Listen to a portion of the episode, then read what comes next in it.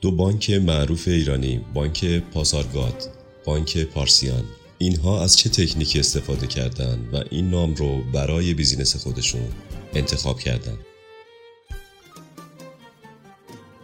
من رضا زرینی، متخصص نیمولوژی و مشاور انتخاب نام برند، در این اپیزود میخوام به تکنیک انتخاب نام به روش نام‌های تاریخی بپردازم. کانال‌های ارتباطی ما برندوکسین.com و برند آندر لاین اینستاگرام.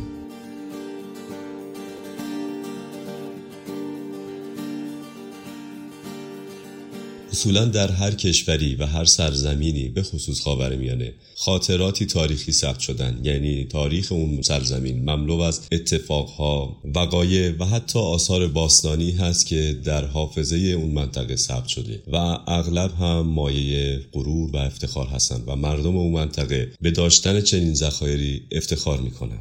و نکته جالبش اینجاست که اونها اسامی دارن که این اسامی هم حاوی همین پیام هست، مثل پارسیان، مثل پاسارگاد. مردم با شنیدن این واژه به یاد تاریخ 2500 ساله خودشون میافتن و به این نام حس وطن پرستی، تاریخ دوستی و ارق فرهنگی دارن. بیزینس های زیادی در سراسر دنیا هستند که از این تکنیک، یعنی استفاده از نام های تاریخی، برای اسم گذاری برند و بیزینس خودشون استفاده میکنن. خب حالا میخوام 3 خصوصیت فوق العاده خوب نام های تاریخی رو برای شما بگم و بدونید که انتخاب این نام ها چه تأثیری در بیزینس و کسب و کار شما خواهد داشت.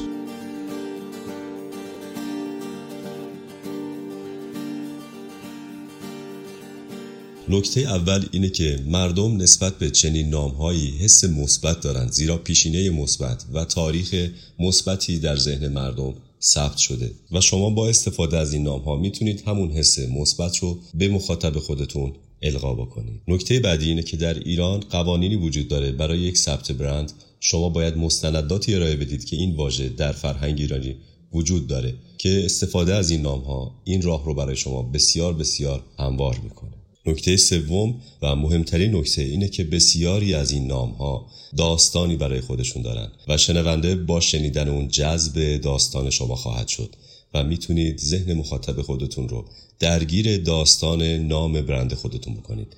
مثلا نام آویسا به معنی آب زلال و پاکه، از 2 کلمه تشکیل شده. کلمه آب به فارسی کهن به معنی آب و آسا به معنی همانند، کنایه از پاکی و زلالیت هست. این نام در ایران باستان لقب فرشته خوبی ها بوده، چون نماد پاکی و خوبی هاست. خب حالا این نام ها رو از کجا پیدا کنیم و چطور میتونیم به اونها دسترسی داشته باشیم؟ با خوندن کتاب های تاریخی و حتی شاهنامه شما میتونید به آرشیو بسیار ارزشمندی از نام های تاریخی دست پیدا بکنید. یک نکته است که باید به اون دقت بکنید. مثلا نام یک سردار جنگجو رو نمیشه برای یک کلینیک درمانی استفاده کرد. باید حتما معنی نام با پرسونای برند شما هارمونی داشته باشه، یعنی اینا با هم در تضاد نباشند.